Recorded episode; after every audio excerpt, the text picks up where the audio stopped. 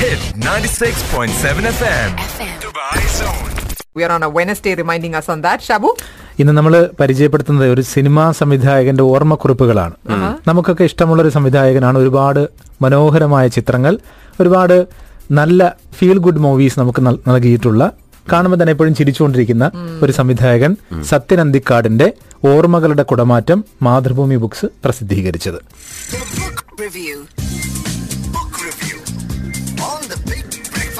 സത്യനന്ദിക്കാടിന്റെ ചിത്രങ്ങൾക്ക് ചേരാത്തൊരു book review ആയിരുന്നു അത്. എന്നാലും കുഴപ്പമില്ല. സത്യനന്ദിക്കാട് എന്ന് പറയുന്ന സംവിധായകൻ. ആ സംവിധായകനിൽ എത്തുന്നതിന് മുമ്പ് ഒരു ഗാനരചയിതാവും അസിസ്റ്റന്റ് ഡയറക്ടറും ഒക്കെ ആയിട്ടാണ് അദ്ദേഹത്തിന്റെ കരിയർ സ്റ്റാർട്ട് ചെയ്തത്. ജെ സി എന്ന് പറയുന്ന അദ്ദേഹത്തിന്റെ ഗുരുതുല്യനായിട്ടുള്ള വ്യക്തി. അദ്ദേഹത്തിന്റെ ഒപ്പം ഒരുപാട് സിനിമകൾ വർക്ക് ചെയ്തിട്ടുണ്ട്. ഇന്ന് നമ്മൾ കാണുന്ന ഐ വി ശശി സിനിമകളുടെ സൂപ്പർ ഹിറ്റ് സിനിമകളുടെ ഒക്കെ തന്നെ അസിസ്റ്റന്റ് ഡയറക്ടർ ആയിട്ട് അദ്ദേഹം വർക്ക് അതെ. ഡോക്ടർ ബാലകൃഷ്ണന്റെ സംവിധാന സഹായിയായിട്ട് തുടങ്ങിയതാണ് അതെ. സത്യനന്ദിക്കാട്. ഒരുപക്ഷെ ഇതിന്റെ ആദ്യത്തെ പേജിൽ പറഞ്ഞിരിക്കുന്നത് പോലെ സത്യനന്ദിക്കാടിന്റെ ഒരു പ്രൊഫൈൽ പറഞ്ഞിരിക്കുന്നത് പോലെ മലയാളത്തിലെ ജനകീയനായ സംവിധായകൻ ആരാണെന്ന് ചോദിച്ചു കഴിഞ്ഞാൽ സത്യനന്ദിക്കാട് തന്നെയാണ്. കുടുംബ ചിത്രങ്ങളുടെ ചുക്കാൻ പിടിക്കുന്ന പ്രധാനപ്പെട്ട സംവിധായകൻ. അത് തന്നെയാണ്. നമ്മൾ എപ്പോഴും സത്യനന്ദിക്കാടിനെ കുറിച്ച് പറയുന്നത് നമ്മുടെ നാട്ടിലൂടെ ഓടുന്ന ഒരു ഒരു പ്രൈവറ്റ് ബസ് പോലെയാണ്. അതെപ്പോഴും ഇങ്ങനെ ഓടിക്കൊണ്ടിരിക്കുമ്പോൾ മുറ തെറ്റാതെ ഓടിക്കൊണ്ടിരിക്കുന്നത് പോലെയാണ് അദ്ദേഹത്തിന്റെ സിനിമകളും. അതങ്ങനെ തന്നെ ആയിരിക്കും അതിനകത്ത് ചിലപ്പോൾ പരിചിതമായിട്ടുള്ള കഥാപാത്രങ്ങൾ ഉണ്ടാകാം അതിനകത്ത് പരിചിതമായ ചില സന്ദർഭങ്ങൾ ഉണ്ടായേക്കാം. യാത്രക്കാരുണ്ടാകാം. ഒക്കെയാണ്. അതാണ് സത്യനന്ദക്കാരന്റെ സിനിമയെ ഒറ്റ വാക്കിൽ വിശേഷിപ്പിക്കാൻ പറ്റുക. അതൊരു വിമർശനമായിട്ടും ചിലപ്പോൾ പല ആൾക്കാരും പറയുന്നുണ്ട്. വലിയ മാറ്റങ്ങളൊന്നും ഇല്ലാതെ ഒരേ റൂട്ടിൽ ഓടുന്ന ഒരു ബസ് പോലെയാണ് എന്നൊക്കെ. എന്താണ്? ആ റൂട്ടിലുള്ള ബസ്സിൽ നിറച്ച ആൾക്കാർ ആൾക്കാരുണ്ടാവും. എപ്പോഴും ഉണ്ടാവും. നന്നായിട്ട് തന്നെ ആ ബസ് ഓടുകയും ചെയ്യും. സത്യനന്ദിക്കാട് നമ്മൾ ഈ പറഞ്ഞ പോലെ ആദ്യം അദ്ദേഹം കവിതയിലൂടെ തുടങ്ങി. നൂറോളം ചിത്രങ്ങൾക്ക് ഗാനങ്ങൾ എഴുതി മനോഹരമായ ഗാനങ്ങൾ ഇപ്പോഴും നമ്മുടെ മനസ്സിലുണ്ട്. സത്യനന്ദിക്കാട് എഴുതിയതാണോ എന്ന് ചിലപ്പോൾ നമുക്ക് സംശയം തോന്നാവുന്ന ഗാനങ്ങൾ. അലയും പ്രിയനെ മറന്നുവോ മൃദുലേ?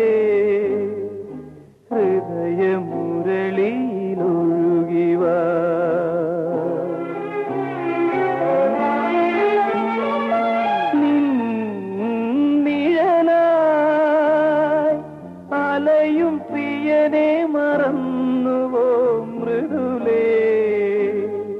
മനസ്സും മനസ്സുമകന്നു മനസ്സും മനസ്സുമകന്നു സത്യനന്ദിക്കാട് ഒരു ഒരു കവി ആയി തുടങ്ങിയതാണ്. പിന്നീടാണ് സിനിമ എന്ന് പറയുന്ന അദ്ദേഹത്തിന്റെ ഇഷ്ടമേഖലയിലേക്ക് തിരിഞ്ഞത്. ഈ പുസ്തകം ഓർമ്മകളുടെ കുടമാറ്റം എന്ന് പറയുന്നത് അദ്ദേഹം പല വാരികകളിലായിട്ട് അദ്ദേഹത്തിന്റെ ഓർമ്മകൾ പങ്കുവച്ചതാണ്. പ്രത്യേകിച്ചും സെലിബ്രിറ്റികളുടെ അല്ലെങ്കിൽ സിനിമാക്കാരുടെ ഓർമ്മകൾ വായിക്കാൻ ഒരുപാട് പേരുണ്ടാകും. അതിനകത്ത് നമുക്കറിയാം അവരുടെ അനുഭവങ്ങളൊക്കെ ഉണ്ടാകും. സത്യനന്ദിക്കാടന്റെ എഴുത്തിന്റെ ഒരു പ്രത്യേകത അദ്ദേഹം ഒരു കവി ആയതുകൊണ്ട് തന്നെ സാഹിത്യം ഇഷ്ടപ്പെടുന്നതുകൊണ്ട് തന്നെ കൂടുതൽ വായിക്കുന്നത് കൊണ്ട് തന്നെ അതിനകത്ത് എവിടെയെങ്കിലുമൊക്കെ അവസാനം നമ്മൾ പറയില്ല ഒരു ഒരു മോറൽ സ്റ്റോറി അല്ലെങ്കിൽ ഒരു ഗുണപാഠം പറഞ്ഞു തരുന്നത് പോലെയാണ് ചില കാര്യങ്ങളൊക്കെ. ചിലതൊക്കെ ഈ ഇന്നസെന്റിനെയും അദ്ദേഹത്തിന് ഇഷ്ടമുള്ള പല ആൾക്കാരുടെയും ജീവിതത്തെക്കുറിച്ച് പറയുന്നുണ്ട്. ഇന്നസെന്റ് ഏത് സമയത്തും നർമ്മത്തെ മുറുകെ പിടിക്കുന്ന ഒരാളാണ്. അതിനിപ്പോ മരണം മുന്നിൽ കണ്ടാൽ പോലും ഇന്നസെന്റ് ഒരു നർമ്മം അങ്ങ് പറഞ്ഞിരിക്കും. അപ്പോഴാണ് നമ്മൾ ആലോചിക്കുക എങ്ങനെ ഈ മനുഷ്യന് സാധിക്കുന്നു എന്നുള്ളത്. അങ്ങനെ ഒരു ഒരു അധ്യായം തന്നെ ഉണ്ട്. ഭാര്യയുമായിട്ട് ഇന്നസെന്റ് യാത്ര ചെയ്തു പോകുന്ന അവസരത്തിൽ ഒരു അപകടം ഒരു ഒരു വാഹനാപകടം സംഭവിക്കാൻ വേണ്ടി പോകണം വെട്ടിത്തിരിച്ചത് കൊണ്ട് മാത്രം രക്ഷപ്പെട്ടു പോയതാ. അല്ലെങ്കിൽ രണ്ടുപേരും ഇന്ന് ഭൂമിയിൽ ഉണ്ടാവില്ലായിരുന്നു എന്ന് സത്യനന്ദിക്കട എഴുതുന്നു അപ്പോഴ് ഇന്നസെന്റ് പറഞ്ഞൊരു മറുപടി എന്ന് പറഞ്ഞാൽ ദൈവം നാണം കെട്ടുപോയി എന്നാ എന്നാലോചിക്കുകയാണ് ദൈവം നാണം കെട്ട് ചമ്മിപ്പോയിന്ന്.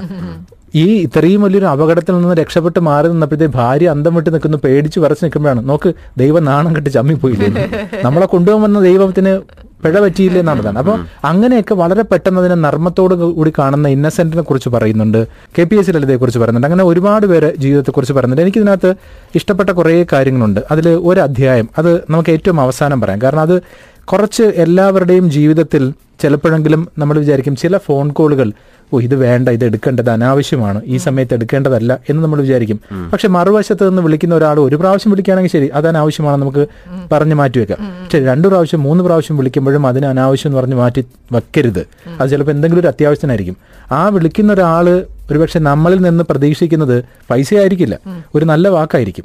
ആ വാക്കുകൊണ്ട് അയാളുടെ ജീവിതത്തിന് ചിലപ്പം രക്ഷപ്പെടാൻ സാധിച്ചിരിക്കും. അങ്ങനെ പറയുന്ന ഒരു കഥയാണ് അതിലേക്ക് വരാം. അതിനു മുമ്പ് ചില നേരങ്ങളിൽ ചില മനുഷ്യർ നമുക്കറിയാം ഇന്നത്തെ സിനിമാ ലോകത്ത് എല്ലാം വിവാദങ്ങളാണ്. ഒരു സിനിമ ഉണ്ടായി കഴിഞ്ഞാൽ അതിന്റെ പേരിനെ ചൊല്ലി വിവാദം അതിന്റെ കണ്ടന്റിനെ ചൊല്ലി വിവാദം പിന്നെ ഭീഷണിയായി ഒക്കെ ആയി ഇത് വർഷങ്ങൾക്ക് മുമ്പേ ഉണ്ടായിരുന്നു. സത്യനന്ദിക്കാട് പറയുന്നുണ്ട് എന്റെ ചില സിനിമകൾ ഇറങ്ങിയതിനു ശേഷം തല വെട്ടിക്കളയും പിന്നെ കൊന്നുകളയും വഴിയിൽ ഇറങ്ങിക്കഴിഞ്ഞാൽ വെടിവെച്ച് കൊല്ലും എന്നൊക്കെ പറഞ്ഞിട്ട് കത്തുകൾ ഊമ കത്തുകൾ പോലും വന്നിട്ടുണ്ട്. അന്ന് ഫോൺ കോൾ ഇല്ലല്ലോ. സോഷ്യൽ മീഡിയ ഒന്നും ഇല്ലല്ലോ. ഉദാഹരണത്തിന് അദ്ദേഹത്തിന്റെ സിനിമ പൊന്മുട്ട ഇടുന്ന താറാവ്. ആദ്യം ഇതിന്റെ പേര് അങ്ങനെ ആയിരുന്നില്ല. പൊന്മുട്ട ഇടുന്ന തട്ടാൻ എന്നായിരുന്നു സിനിമയുടെ പേര്. പിന്നീട് തട്ടാൻ എന്ന് പറയുന്ന ഒരു ഒരു ജാതി പേരിനെ വെച്ച് പരിഹസിക്കുന്നു എന്ന് തോന്നിയിട്ട് അതിന്റെ പേരിൽ പ്രശ്നം ഉണ്ടാക്കി. അങ്ങനെയാണ് അത് മാറ്റിയിട്ട് താറാവെന്നാക്കി. എന്നിട്ടും ആ സിനിമ ഇറങ്ങുന്നതിന് മുമ്പും ഇറങ്ങിയതിന് ശേഷമൊക്കെ കത്ത് വന്നു. അപ്പൊ അദ്ദേഹം പറയുന്നുണ്ട് മകൻ ഈ കത്ത് കണ്ട് പേടിച്ചുപോയി. അതായത് അച്ഛന്റെ തല വെട്ടിക്കളയുമോ അമ്മേ? അടുക്കളയിലേക്ക് ഓടിയെത്തിയ മകന്റെ ചോദ്യം കേട്ട് എന്റെ ഭാര്യ ആദ്യം ഒന്ന് പരിഭ്രമിച്ചു. അവൻ മലയാള അക്ഷരങ്ങൾ കൂട്ടി വായിക്കാൻ പഠിച്ചു തുടങ്ങിയിട്ടേ ഉണ്ടായിരുന്നുള്ളൂ. അന്നത്തെ തപാലിൽ വന്ന പോസ്റ്റ് കാർഡ് നീട്ടി അവൻ പറഞ്ഞു ഇതിൽ എഴുതിയിട്ടുണ്ടല്ലോ അച്ഛന്റെ തല വെട്ടിക്കളയുമെന്ന്. നോക്കുമ്പോൾ ശരിയാണ് വടിവത്ത ചുവന്ന അക്ഷരങ്ങൾ എഴുതിയിരിക്കുന്നു. ഇന്നേക്ക് അഞ്ചാം ദിവസം നിന്റെ തല വെട്ടിക്കളയും. നിന്റെ സിനിമ റിലീസ് ചെയ്യുന്ന തിയേറ്ററുകൾ കത്തും. ഇത് ഞങ്ങൾ ചോരയിൽ മുക്കി എഴുതുന്നതാണ്. പേരോ അഡ്രസ്സോ ഇല്ലാത്ത കത്ത് വായിച്ച് നിമ്മി ചിരിച്ചു. എനിക്ക് ഊമക്കത്തുകൾ നിരന്തരമായി വരുന്ന കാലമായിരുന്നു അത്. ഇതിനേക്കാൾ വലിയ ഭീഷണികൾ ഞാനും ഭാര്യയും ഒരുമിച്ചിരുന്ന് വായിച്ചിട്ടുള്ളതുകൊണ്ട് അവൾ മകനെ ആശ്വസിപ്പിച്ചു. അങ്ങനെ സന്ദേശം വരവേൽപ്പ് ഈ സിനിമകളൊക്കെ ഇറങ്ങിയ സമയത്ത് ഇതുപോലെ ഭീഷണി കത്തുകൾ വന്നു. സന്ദേശത്തിനും വരവേൽപ്പിനും ഒക്കെ അറിയാമല്ലോ. എന്തായാലും രാഷ്ട്രീയക്കാരുടെ ഭീഷണിയായിരിക്കും. കാരണം അതിനകത്ത് പരിഹസിക്കുന്നത് മുഴുവനും രാഷ്ട്രീയക്കാരെയൊക്കെയാണ്. അപ്പോൾ അപ്പോ ഈ ഊമക്കത്തുകളുടെ കാലത്തെക്കുറിച്ചാണ് അദ്ദേഹം പറയുന്നത്. ഊമക്കത്തുകളും പിന്നെ അത് ഉണ്ടാക്കിയിട്ടുള്ള വിപത്തുകളെ കുറിച്ച് പറയുന്നുണ്ട് പിന്നെ എപ്പോഴും ഈ വിമർശനങ്ങളെ വളരെ ലാഘവത്തോടു കൂടി കാണുന്ന ഒരാളാണ് താനെന്ന് അദ്ദേഹം പറയുന്നുണ്ട്. പക്ഷെ ചില വിമർശനങ്ങൾ അസഹ്യമായിരിക്കും. അത് ഊമക്കത്തുകളൊന്നുമല്ല. ഫോൺ വന്നതിന് ശേഷം ഇദ്ദേഹം പറയുന്നുണ്ട് ഒരാൾ സത്യനന്ദിക്കാടിനെ നിരന്തരം വിളിക്കും. അയാൾക്ക് സത്യനന്ദിക്കാടിനെ നന്നായിട്ട് അറിയാം. സത്യനന്ദിക്കാട് സംവിധായകനാണെന്നും ഇത്രയും സിനിമകൾ സംവിധാനം ചെയ്ത ആളാണെന്നും പക്ഷേ സത്യനന്ദിക്കാടിന് അറിയില്ല മറുവശത്ത് നിൽക്കുന്ന ആൾ ആരാണെന്ന്. പക്ഷെ അയാൾ വിളിച്ച് ഇങ്ങനെ നിരന്തരമായി വിമർശിച്ചുകൊണ്ടേയിരിക്കും. ഇപ്പം സത്യനന്ദിക്കാട് പറയുന്നുണ്ട് ആദ്യമൊക്കെ അയാൾ പറയുന്നത് സമ്മതിച്ചു കൊടുക്കും. അയാൾ പറയുന്നത് നിങ്ങളുടെ സിനിമ മഹാമോശമാണ് കേട്ടോ അതിനകത്ത് എന്ത് കാര്യമാണ്? അപ്പം സത്യനന്ദിക്കാട് പറയും ശരിയാണ്. കാരണം എന്ന് വെച്ച് കഴിഞ്ഞാൽ ഇനിയിപ്പോൾ അടുത്ത പ്രാവശ്യം എടുക്കുമ്പോഴത്തേക്ക് ശരിയാക്കാന്ന് പറയും. ഇതിങ്ങനെ ആവർത്തിച്ച് ആവർത്തിച്ച് ആവർത്തിച്ച് അവസാനമായപ്പോഴത്തേക്ക് സഹിയിട്ട് സത്യനന്ദിക്കാട് എന്നെ ചോദിച്ചു നിങ്ങൾ എന്തിനാണ് എന്നെ ഇങ്ങനെ ഉപദ്രവിക്കുന്നത്? നമ്മൾ തമ്മിൽ യാതൊരു വിധത്തിലും ഒരു പരിചയം പോലുമില്ല. എനിക്ക് നിങ്ങളെ അറിയ പോലുമില്ല. നിങ്ങൾക്ക് ഞാൻ എന്തെങ്കിലും പാപം ചെയ്തിട്ടുണ്ടോ? ഉണ്ടെങ്കിൽ പറയൂ നമുക്കത് പരിഹരിക്കാം എന്നൊക്കെ പറഞ്ഞപ്പോഴത്തേക്ക് അയാൾ പറഞ്ഞു വെറുതെ വിളിക്കുന്നതാ. ഇതൊരു സുഖമാണല്ലോ എന്ന് അപ്പൊ ചില ആൾക്കാർക്ക് അതൊരു വിമർശിക്കുക. ആ സത്യനന്ദിക്കാടിനെ വിളിച്ചു ഞാൻ കുറെ പറഞ്ഞു എന്നൊക്കെ പറയുന്നു. ഞാൻ അങ്ങനെ ഇങ്ങനെ ആളൊന്നുമില്ല. സത്യനന്ദിക്കാടിനെ വിളിച്ചു ഒരു സിനിമ റിലീസ് ചെയ്യുന്നതിന് മുമ്പും സത്യനന്ദിക്കാടിനെ വിളിക്കാറുണ്ട്. അങ്ങനെയായിരിക്കും പൊതുവെ ചിലപ്പോൾ അപ്പൊ ഈ വിമർശനങ്ങളെ കുറിച്ച് സത്യനന്ദിക്കാടിന്റെ എന്താണ് വാദം എങ്ങനെയാണെന്ന് നോക്കാം. വിമർശനങ്ങളെ ഞാൻ പോസിറ്റീവായിട്ട് തന്നെ എടുക്കാറുള്ളൂ. പക്ഷെ വിമർശിക്കുന്നവൻ വിമർശ എന്നെ എന്നെ വിമർശിക്കുന്ന ഒരാൾ അയാൾക്ക് വിമർശിക്കാനുള്ള എന്താണ് അർഹത എന്നുള്ളതിനെ പറ്റി ആദ്യം ഒന്ന് എന്റെ ഉള്ളിൽ ഒന്ന് ആലോചിക്കും. അതായത് ഞാൻ പ്രകടമായിട്ട് അത് കാണിക്കുന്നില്ലെങ്കിലും ഒരാൾ എന്നെ വിമർശിക്കുമ്പോൾ ഇയാൾ എന്നെ വിമർശിക്കാൻ യോഗ്യനാണോ എന്നുള്ളതിനെ പറ്റി ഞാൻ ആലോചിക്കും. കാര്യം എന്നെ എന്നല്ല അപ്പൊ അവർ ചെയ്തിട്ടുള്ള കലാപ്രവർത്തനങ്ങൾ എന്താണ്? ചിലപ്പോൾ ഒന്നും ഉണ്ടാവില്ല. അങ്ങനെ ആൾക്കാരെ നമ്മൾ വെറുതെ വിടും. നമ്മൾ അതിനൊന്നും റിയാക്ട് ചെയ്യുന്നില്ല അത് സീരിയസ് ആയിട്ടുള്ള വിമർശനങ്ങൾ ഞാൻ വളരെ പോസിറ്റീവായിട്ട് ഉൾക്കൊള്ളുകയും അടുത്ത സിനിമയിൽ അതിനെന്തെങ്കിലും കോട്ടുണ്ടെങ്കിൽ ഞാൻ മാറ്റാം. പലപ്പോഴും വലിയ വിമർശനങ്ങൾ പലപ്പോഴും ഞാൻ കാണാറില്ല. കാര്യം ഒരു സിനിമ റിലീസ് ചെയ്ത് കഴിഞ്ഞാൽ ഞാൻ ആദ്യത്തെ ദിവസങ്ങളൊന്നും നെറ്റൊന്നും നോക്കിയേയില്ല ഫേസ്ബുക്കൊന്നും നോക്കിയില്ല. കാര്യം നമ്മളെ അനുകൂലിച്ച് പറയുന്നവരുണ്ടാവാം പ്രതികൂലിച്ച് പറയുന്നവരുണ്ടാവും. അവരവരുടെ കാര്യം പറയട്ടെ. അതൊന്നുമല്ല ജനങ്ങളുടെ വിധി തീരുമാനം ജനങ്ങൾ വിധി തീരുമാനിക്കുന്നത്. പിന്നെ ചില ചില വീക്കിലുകളിൽ വരുന്ന ഗോസിപ്സോ അല്ലെങ്കിൽ കുറ്റം പറച്ചിലുകളോ നമുക്ക് ഞാൻ പറയുന്നത് ഞാൻ മുടിവെട്ടാൻ പോകുമ്പോഴേക്കാണ്. ഇത് നമ്മൾ കാണുമ്പോഴേ നമുക്ക് പ്രശ്നം. പലതും നമ്മൾ കാണാറില്ല. ചിലപ്പോൾ ആരെങ്കിലും പറയും. ആ പറയുമ്പോൾ നമ്മൾ അത് കേൾക്കുന്നല്ലാതെ അപ്പോഴും ഈ പറയാൻ കാരണക്കാരനായ ആളുകളെ പറ്റി നമ്മൾ വാച്ച് ചെയ്യും. ഞാൻ ഒരിക്കൽ കഴിഞ്ഞ തവണ ഒരു ഇന്റർവ്യൂവിൽ ഞാൻ പറഞ്ഞിരുന്നു. എന്റെ അടുത്ത് സ്ക്രിപ്റ്റ് എഴുതാൻ അവസരം ചോദിച്ചിട്ട് നടന്നിരുന്ന ഒരാൾ പിന്നീട് ഇന്ന് മലയാളത്തിലെ ഒരു ചാനൽ വിമർശനാണെന്ന് ഭയങ്കരമായിട്ട് വിമർശിക്കും. എന്റെ സിനിമ നടക്കുകയും എന്നെ മാത്രമല്ല കാര്യം മണിരത്നത്തിനും വിമർശിക്കും. അപ്പൊ നമുക്കറിയാം എന്താണ് അയാളുടെ ഉള്ളിലുള്ളത്. കാര്യം അത് നമുക്കൊരു സ്ഥലത്ത് എത്തിപ്പെടാൻ പറ്റാതാകുമ്പോൾ നമുക്ക് ഇരുന്നിട്ടുള്ള ഫ്രസ്ട്രേഷൻ പിന്നെ പിന്നെ നമുക്ക് പറയാലോ ഗാലറി എന്ന് പറയാമോ സച്ചിൻ തെണ്ടുൽക്കർ ആ ക്യാച്ച് വിട്ടത് മോശമായിപ്പോയി. കുറ്റങ്ങൾ ഇഷ്ടം ഇഷ്ടം പോലെ ഈസി കണ്ണടച്ച് പറയും. അതിപ്പോ ഏത് സിനിമ പ്രത്യേകിച്ചും കുറെ ഹിറ്റുകൾ മുമ്പ് ഉണ്ടാക്കിയിട്ടുള്ള ഡയറക്ടറെ വളരെ ഈസി ആയിട്ട് കുറ്റം പറയാൻ പറ്റും. അതാണ് സത്യൻ എന്തിക്കാടിന് വിമർശനങ്ങളോടുള്ള മറുപടി. എനിവേ കല്ലെറി എന്ന് പറയുന്നത് പോലെ. നമ്മൾ നേരത്തെ പറഞ്ഞു വെച്ചിരുന്ന ആ ഒരു അധ്യായത്തിലേക്ക് ഒരിക്കലും പ്രതീക്ഷിക്കാത്ത ഒന്ന്. അതിങ്ങനെയാണ് തുടങ്ങുന്നത്? ഷൊർണൂരിൽ ലോഹിതദാസിന്റെ വീട്ടിൽ വെച്ചാണ് രാജേന്ദ്രനെ ഞാൻ പരിചയപ്പെടുന്നത്. ആ പരിസരത്ത് എവിടെയുമാണ് വീട്. ജേർണലിസം പാസ്സായി മലയാളത്തിൽ ഒരു ഇടത്തരം പത്രത്തിൽ ജോലി ചെയ്യുകയാണ് കക്ഷി. സിനിമയോട് കൗതുകമാണ്. അതുകൊണ്ട് തന്നെ സിനിമാ പ്രവർത്തകരോടും. പരിചയപ്പെട്ട് കുറച്ചു കഴിഞ്ഞപ്പോഴേക്കും എനിക്ക് അവനെ ഇഷ്ടമായി. സാമാന്യം വിവേകത്തോടെ സംസാരിക്കുന്നു. എനിക്കിഷ്ടപ്പെട്ട എല്ലാ പുസ്തകങ്ങളും വായിച്ചിട്ടുണ്ട്. ഞാൻ കണ്ട സിനിമകളെല്ലാം കണ്ടിട്ടുണ്ട്. അവയെപ്പറ്റിയൊക്കെ വ്യക്തമായ അഭിപ്രായമുണ്ട് ഇടയ്ക്കിടെ ഇപ്പോൾ എന്നെ ഫോണിൽ വിളിക്കും. അന്തിക്കാട്ടുള്ളപ്പോഴൊക്കെ വന്ന് കാണും. അടുപ്പമുള്ളപ്പോഴും ഒരു പരിധിക്ക് പുറത്തേ അവൻ നിൽക്കാറുള്ളൂ. സ്നേഹത്തിന്റെ ആ അകലം സൂക്ഷിക്കൽ എന്നെ ആകർഷിച്ചു. രാജേന്ദ്രൻ എനിക്ക് ഇഷ്ടമാവാൻ ഒരു കാരണം കൂടിയുണ്ട്. സി വി ബാലകൃഷ്ണന്റെ ഇരട്ടക്കുട്ടികളുടെ അച്ഛൻ എന്നൊരു കഥ വായിച്ചപ്പോൾ അതിനകത്തൊരു സിനിമയ്ക്കുള്ള വിഷയമുണ്ടല്ലോ എന്ന് ഞാൻ ആലോചിച്ചുകൊണ്ടിരിക്കുന്ന സമയമായിരുന്നു.